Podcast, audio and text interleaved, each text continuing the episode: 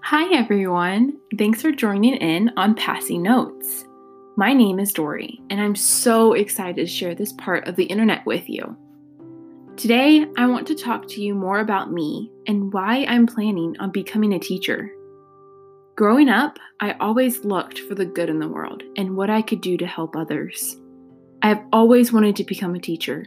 It just seemed right for me.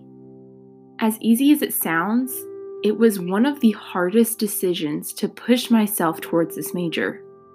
When I first attended Brigham Young University, Idaho, I had my eyes set on becoming a dentist and wanted nothing more.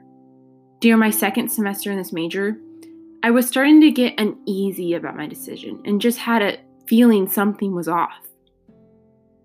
Winter semester of 2019 was one of the worst semesters I've ever had. I would come home frustrated and worried that I was making the worst mistake of my life by not following my true dream of becoming a teacher. I had this thought in the back of my mind that if I chose to follow this dream, I would be disappointing my family and I felt like I would be quitting on dentistry. My sweet husband Gunnar was my saving grace during this semester, and I know for a fact without him, I would not be following my dreams. I changed my major to elementary education with a minor in history three weeks before winter semester ended. Best decision ever. Now, the main reason I want to become a teacher I want to give back. When I was younger, I struggled with school. I had a private tutor come to my house almost every day. I would stay after school and work one on one with my teachers and would study super hard. I wasn't a bad student, I had good grades. I tried my absolute best, and my teachers knew that. They never gave up on me.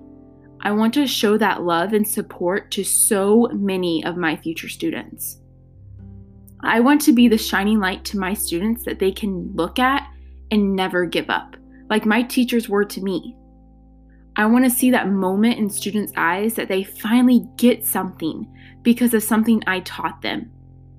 I am so grateful for my dreams to become soon a reality and for me to help the world smile one day at a time.